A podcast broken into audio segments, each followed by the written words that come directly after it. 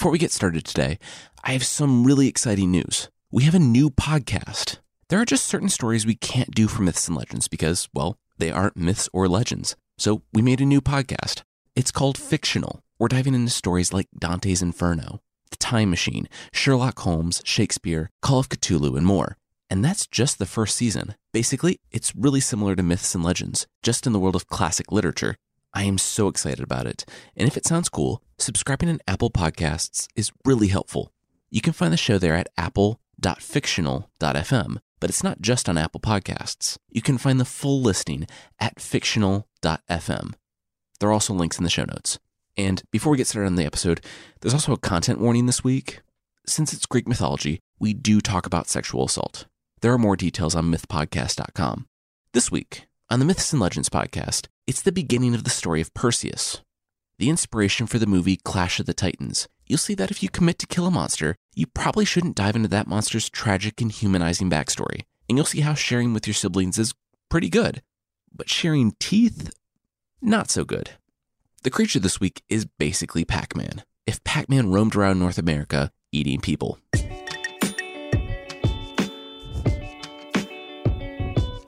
This is the Myths and Legends Podcast, episode 80A Golden Child.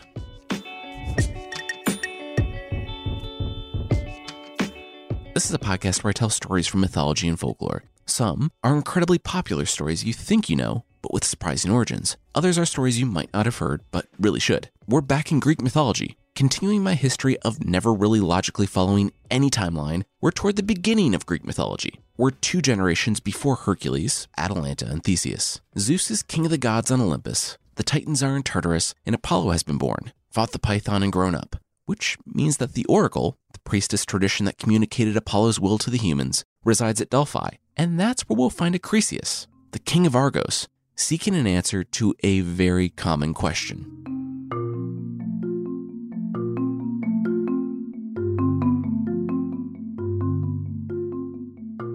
Acrisius took a seat inside the cave, across from the Delphic Oracle. All right, so we talking good news or great news? Acrisius joked. The Oracle pursed her lips. Yeah, you're not gonna have a son, she said, barely looking up from her scroll. Ouch. Just just like that, huh? Wow, Acrisius said. And before you leave, you should also know your results came back positive for being killed by your grandson. I'm very sorry. There's no cure. How how's that now? I don't even have a grandson, Acrisius said. Do you have a son or daughter? asked the oracle. Yeah, yeah, daughter, replied Acrisius. Well, that's generally where grandkids come from, the oracle observed. Couldn't I just not have a grandson? Acrisius asked. yeah, that's not how this works. Look, I'm an ancient Greek oracle. I give a variation to this prophecy like three times a week. Your grandson is going to kill you. It's going to happen. And from this point on, everything you do or don't do will bring about that end. You have more time than most. Your daughter isn't even pregnant, that you know of. So, unless you're planning to fight some babies, you still have a solid couple of decades as an ancient world king. Even with being tragically killed by a family member, there are still a lot of checks in the plus column of your life. Now, if you don't mind, I'm double booked with guys wanting to know when they're going to have heirs. Want to know how many result in tragic, unintended consequences? Spoiler alert, all of them. All right, bye bye. Acrisius stepped out into the sun after his appointment with the oracle and took a deep breath. He had believed in fate and the gods enough to seek the oracle, and he had learned the will of the gods. So, his next thought upon learning that fate? I can beat this.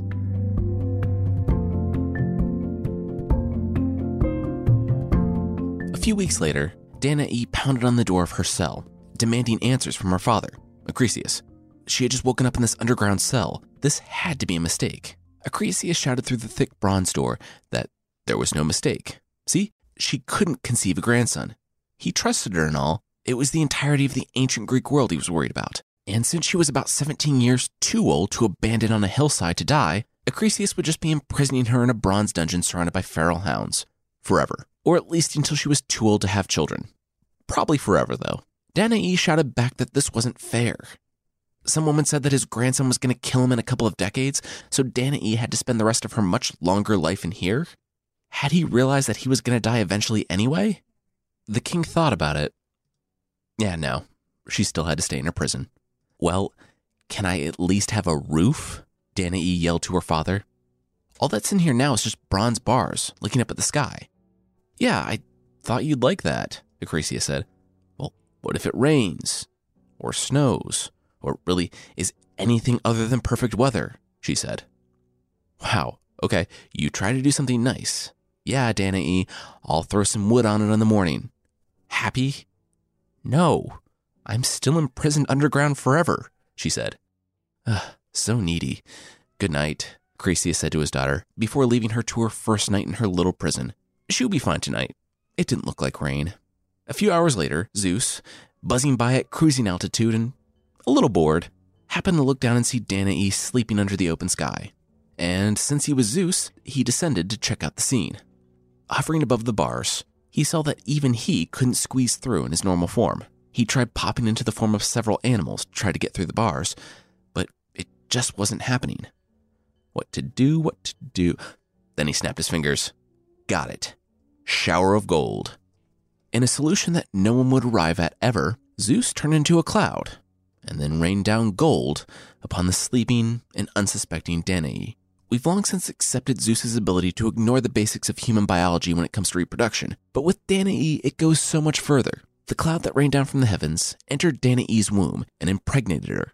On this podcast, I've sometimes joked about some of the more ridiculous aspects of the stories, but with this one, I can't. It's just so out there that it's bulletproof. Checkmate Zeus. There are a lot of unanswered questions of how, but a few weeks later, Danae knew she was pregnant.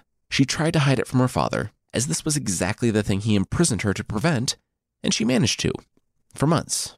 Unfortunately, she couldn't hold back her screams during labor or the subsequent baby.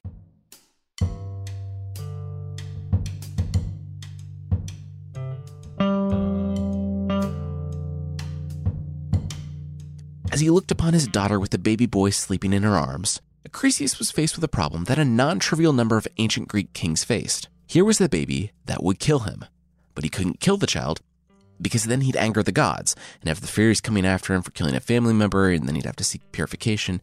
It would be this whole thing. He no doubt thought that he was super clever when he came to the solution that everyone in these stories comes to expose the child. Babies were, unsurprisingly, really bad at camping and wilderness survival, so Acrisius wouldn't be responsible when the child inevitably died. Thus, he would beat fate. Unfortunately, few of these prophecies were cushy enough to be about grandchildren, and this solution presented another problem. His daughter, Danae, she, for some reason, had some strong opinions about leaving her child to die in the wilderness.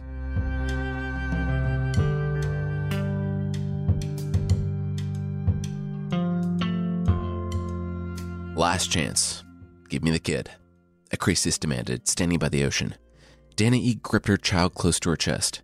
And this is the last time I'm going to say it. No, you're not taking him, Danae said, and spit at her father's feet. All right, then I made the right decision, Acrisius said, and nodded to a few guys. Dragging a coffin. It was adult sized. Acrisius told his men to take the baby away from Danae, but if they couldn't, to just throw them both into the coffin. Of course, Danae was not about to part with her newborn, so after a brief struggle, the men lifted her, kicking and screaming and biting, and threw her down into the coffin. As they nailed the lid down, Acrisius heard her screaming from the inside how she would never forgive him for this, how it was a monster. Acrisius looked on in silence. His resolve had been cemented back when he first decided to imprison his own daughter for the rest of her life. With the lid at last secured, they pushed it off into the ocean. Acrisius watched the coffin and all of his problems float away.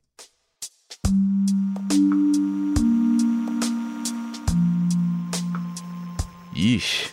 Zeus commented, watching the scene from Olympus. Unbelievable, added Poseidon. A woman and her baby? That's dark stuff. I know, I know. I realize that I'm far, far from the father of the year, but that's pretty messed up, even for me, said Zeus. Hey, Poseidon, mind directing her toward land? She'll die if we let that thing keep floating. And for all my profound, numerous faults, that's still my son in there that I happen to remember exists. Well, well, well. So you're actually going to be a dad to this kid with the whole redemptive arc and everything? Poseidon said as he began manipulating the currents, pushing Danae and her baby toward the island of Seriphos. What? No, ew. Just because I don't want a mom and her baby to suffocate doesn't mean that I'm going legit. But they good? Yeah. It looks like a fisherman by the island saw them. He has an axe in his house nearby. They should be fine. Confirmed Poseidon. Nice. Thanks, bro, Zeus said, turning into a swan and flapping his wings. Now, if you'll excuse me, I have a date.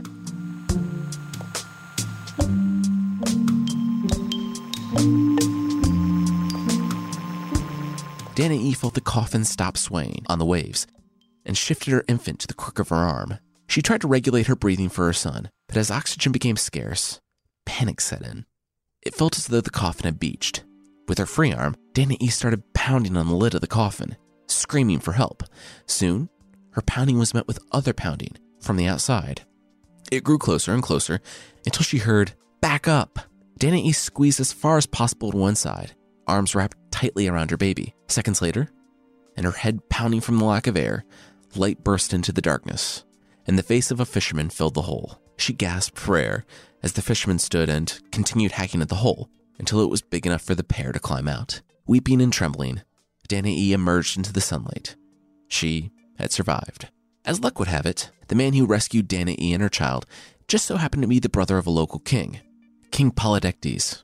Upon seeing that these visitors weren't your normal castaways, you know, being a princess and a son of Zeus, the king accepted them into his household.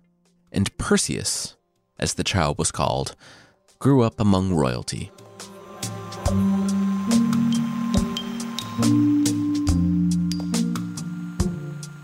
One day, King Polydectes approached the now teenage Perseus.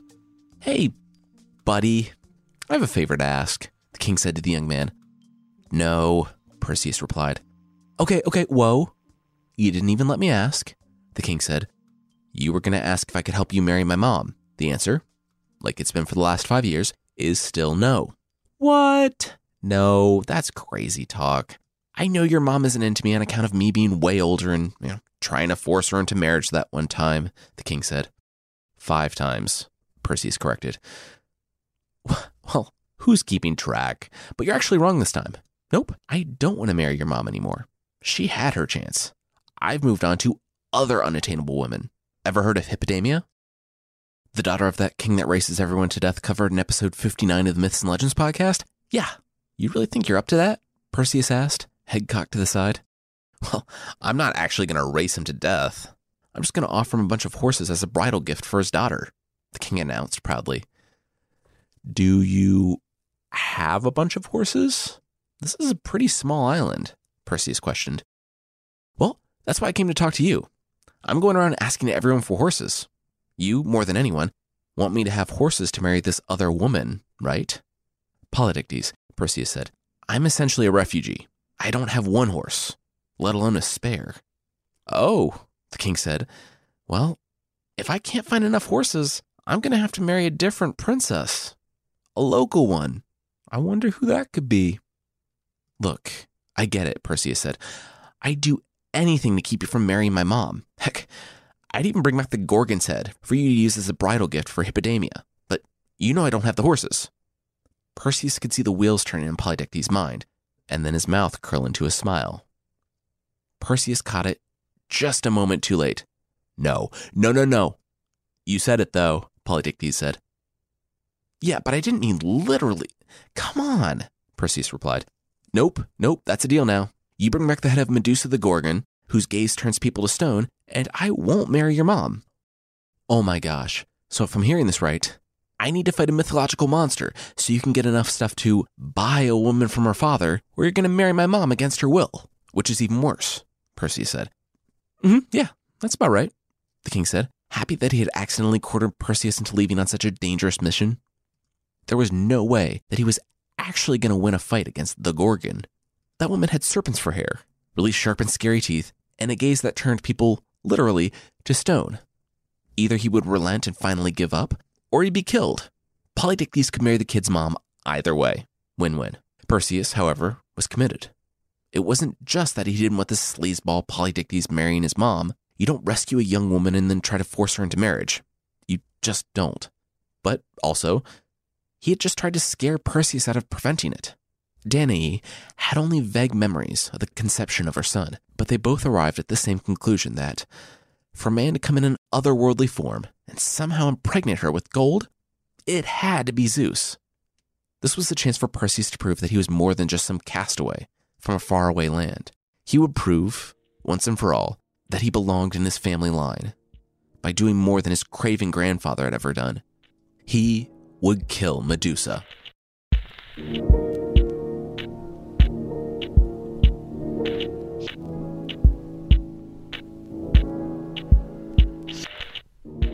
Catch to all this? Medusa is one of the most tragically misunderstood characters in Greco Roman mythology, and we'll learn why. Slash podcasts.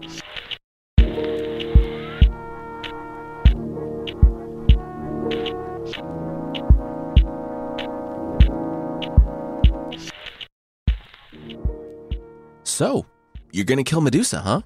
Perseus heard from behind him. He spun around, reaching for a sword that wasn't there. He saw, standing before him in his room, Athena. Uh, hi, yes?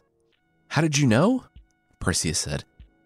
Oh, I hate her, Athena said. I always have an ear to the ground for someone looking to kill her. I can give you a sword, by the way. Other stuff, too. She just has to die. Oh, okay. I really appreciate the help, Perseus said, but I feel like I would be remiss if I didn't ask you why you hated her. I don't want to get tangled up in a weird family thing or mess with fate or something.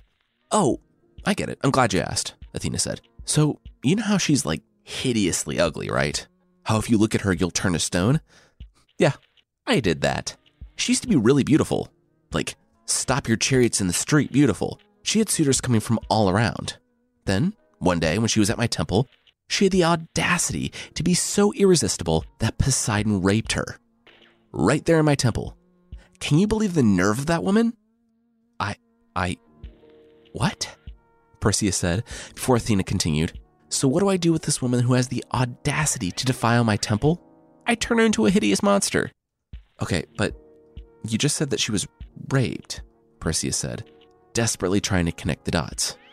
Yeah, she was raped in my temple so I turned her into a monster. Why is this so hard for you to get?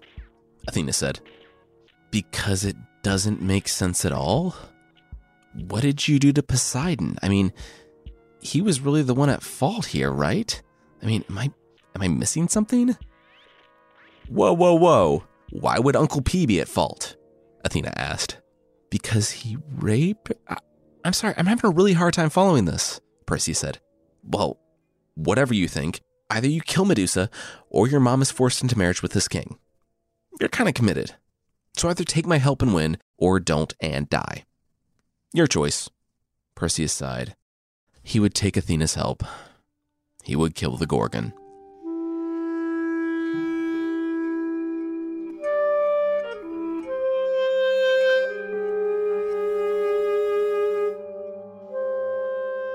I hope you picked up on the fact that I don't think Medusa was at fault at all, and that the ancient perspective on this event was completely terrible. This particular story surfaces in Roman times by the writer Ovid, and it's played completely straight.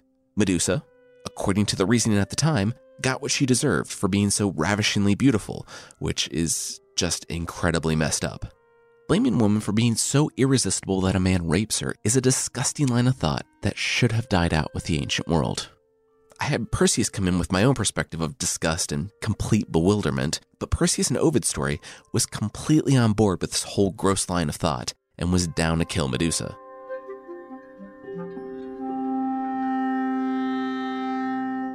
Danae knew what was up, and while she was sad to see the one person in this world who loved her leave, she knew that he couldn't be persuaded otherwise. Even beyond doing it for her, this was his time, his quest. This was the time of heroes, and he was set on proving that he was a son of Zeus and worthy of the mantle. Danae said goodbye to her son, the one person in the world who she could trust, and watched him sail off toward mainland Greece. It took Perseus days of sailing and weeks on foot, but he finally arrived at Delphi, to the Oracle of Apollo. Athena had told him to go there first, to start on the first stage of his quest.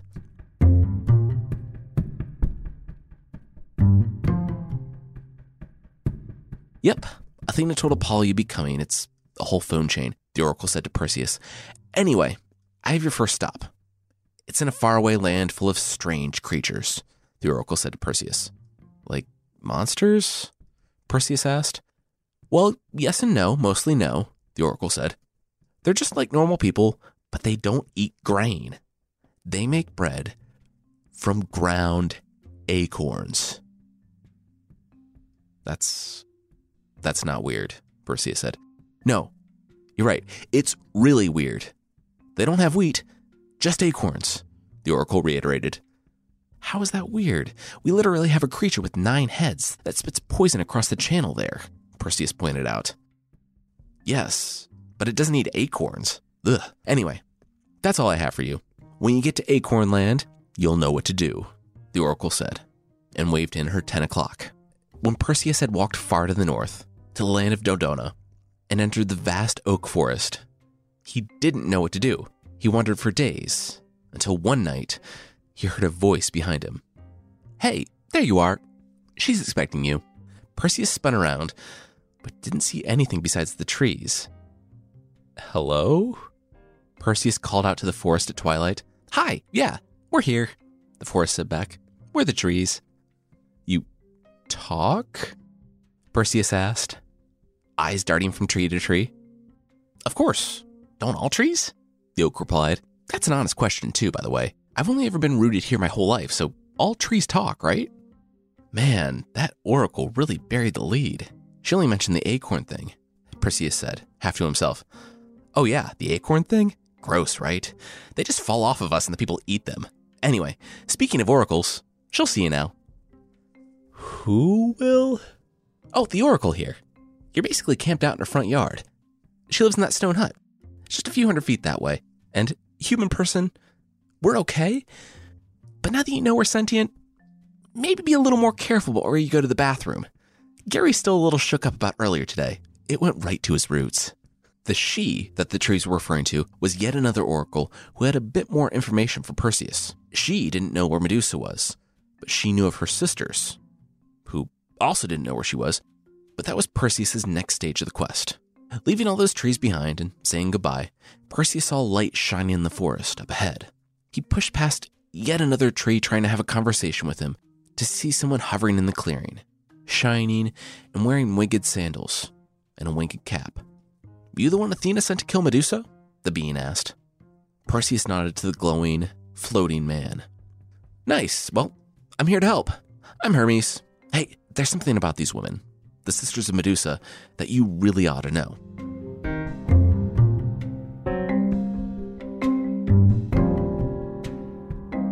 Weeks later, Perseus approached the cave where the Graeae, the three sisters of Medusa, lived.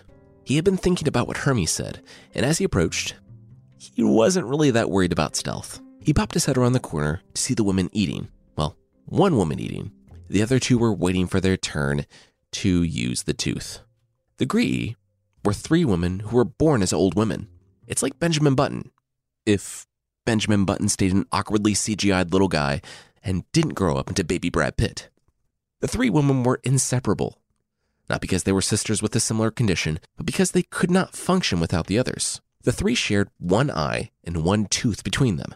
As they passed the tooth around between bites, sticking it in their gums and chewing their food, before passing the spitty tooth onto the next woman, and then passed the eye around, each plopping it in her forehead slot to see what she was eating.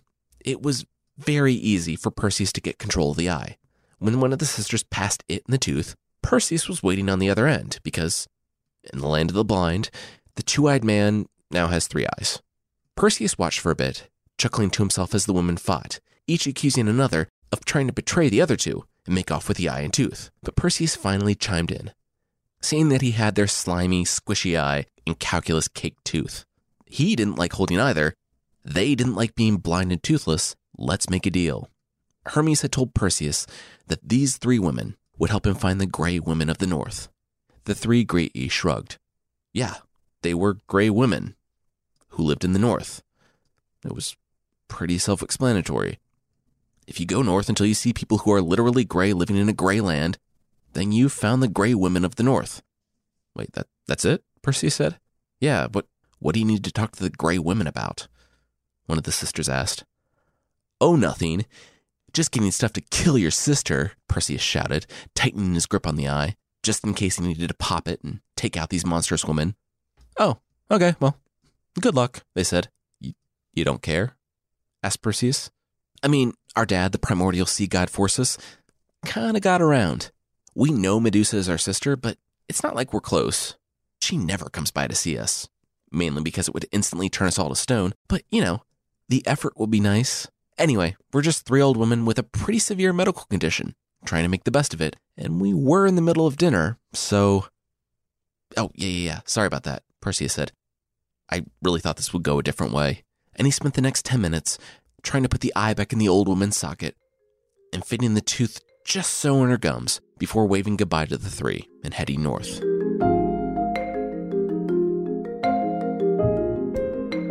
So, are you the gray nymphs of the north? Perseus asked. The gray nymphs? Who were in the north? Hold on, one of the nymphs said to Perseus. Let me check my skin. She looked down at her skin in an exaggerated motion. Yep, still gray. What do you want? Ha ha, look, I'm on kind of a weird quest. Hermes sent me to these ladies, and I have to kill this other lady who's a monster, but it's not really her fault because a ton of patriarchal bull. But the nymph cut him off. Oh, you're Athena's guy. Why didn't you say so? Hey, everyone, this is the guy. Yeah, we have your stuff. Stuff? You mean you don't know where Medusa lives? I thought I was going to her, Perseus said, confused. Yeah, no, we don't know where the Gorgons live. But some of the gods dropped off some really cool magical items. All right, first up, some winged sandals. Huh? Nice, right? No more walking places when your feet can fly. Next up, a bag that's bigger on the inside and specially equipped for transporting severed monster heads. Huh? Wait, like a bag of holding? Perseus asked, a smile beginning to form. I'm unfamiliar with your 20th century D&D terminology, but yeah, okay, sure. Kind of like a bag of holding, the nymph said. Before moving on to the last item, she took out a helmet and put it on Perseus's head and stepped back. It looks good on you, the nymph declared. Also, I'm just joking. I can't see you at all. It's the helmet of Hades, and it turns people invisible. Just just please take it off so we can continue talking. Perseus took the helmet off and asked how they got the helmet of Hades. That seemed like a quest in itself. The nymph shrugged. Nope. He just lent it out. Turns out all the Olympians were down to murder this woman, who had done nothing other than be raped by Poseidon. That is absolutely terrible, Perseus said. But the nymph shrugged. Welcome to ancient Greece. Perseus strapped the winged sandals on his feet. And though things were a bit wobbly at first, and he wasn't really comfortable hovering a hundred feet up in the air for another few hours, he did get the hang of it. Then he saw a glowing figure down in the forest, beckoning him down. He descended and saw Hermes there, glowing and standing in the clearing.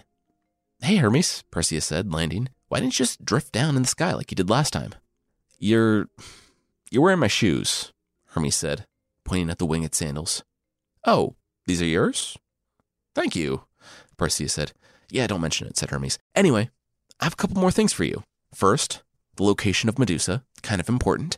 And second, these, he said, showing Perseus a polished bronze shield and a sword. They were forged by Hephaestus himself, the god of blacksmiths, metallurgy, and other stuff. Wow, this whole group of Olympians ever agreed on anything like they have to punish this poor woman? Perseus asked, inspecting the flawless weapons. Hermes didn't answer, but gave Perseus detailed instructions on where to find Medusa. It would be a long flight, but he would be there in a matter of hours in flight rather than weeks by foot or boat. As he left Hermes and ascended to a comfortable cruising altitude, gifted gear in place, Perseus thought about his journey. He would save his mother and carve out his place in legend by killing this woman who really didn't deserve it at all.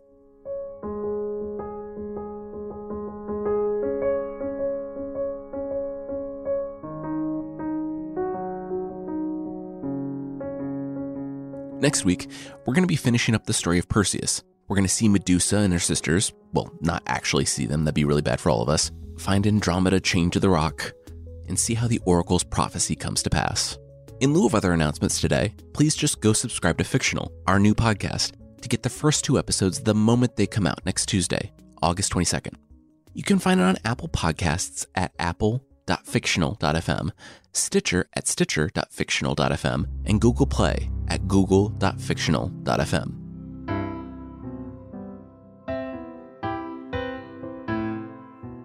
The creature this time is the flying head. From Iroquois folklore in northeastern North America, the creature is, you guessed it, a flying head. Like most severed heads, it has a chip on its non existent shoulder and really likes to eat people, among other things. It flies by flapping its hair in the storms, and it's quite decisive. Once it locks its jaws on something, it will not let go until it eats that thing, whether it be human, plant, or animal. Having a floating head dropping from the sky and munching on the shoulders of your friends and family can be a real problem. Luckily, one elderly woman had a solution.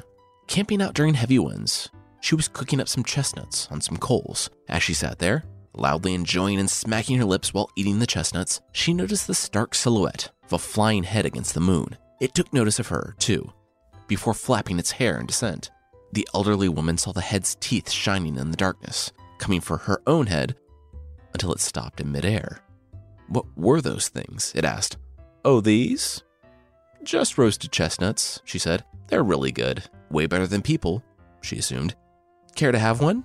Here, eat some chestnuts. And if they're not amazing, you can eat my face like you were planning to. The head would have shrugged. Sure, sounded good. Now give me some chestnuts. The woman looked down at her hands. Ah, oh, darn, fresh out. Well, there are some fresh ones over there.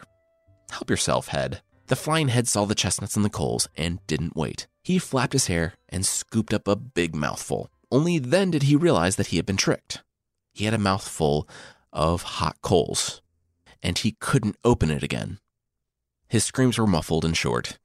The woman watched the flying head, the plague of the region, burn in front of her. She was right to think that the thing was shockingly stupid. With a stomach crammed into its head, too, it apparently had very little room left for a brain.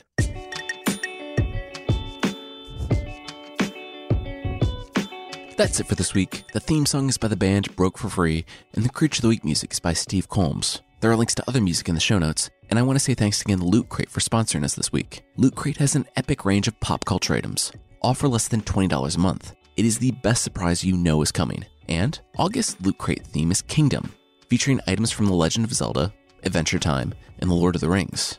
One lucky subscriber will also win a mega crate of seriously epic proportions. Subscribe by the 19th at 9 p.m. Pacific to receive this month's crate. Go to lootcrate.com slash legends and enter my code LEGENDS. Save $3 on any new subscription today. Today's episode was written by me, Jason Weiser, and produced by Carissa Weiser. Thank you so much for listening, and I'll see you next time.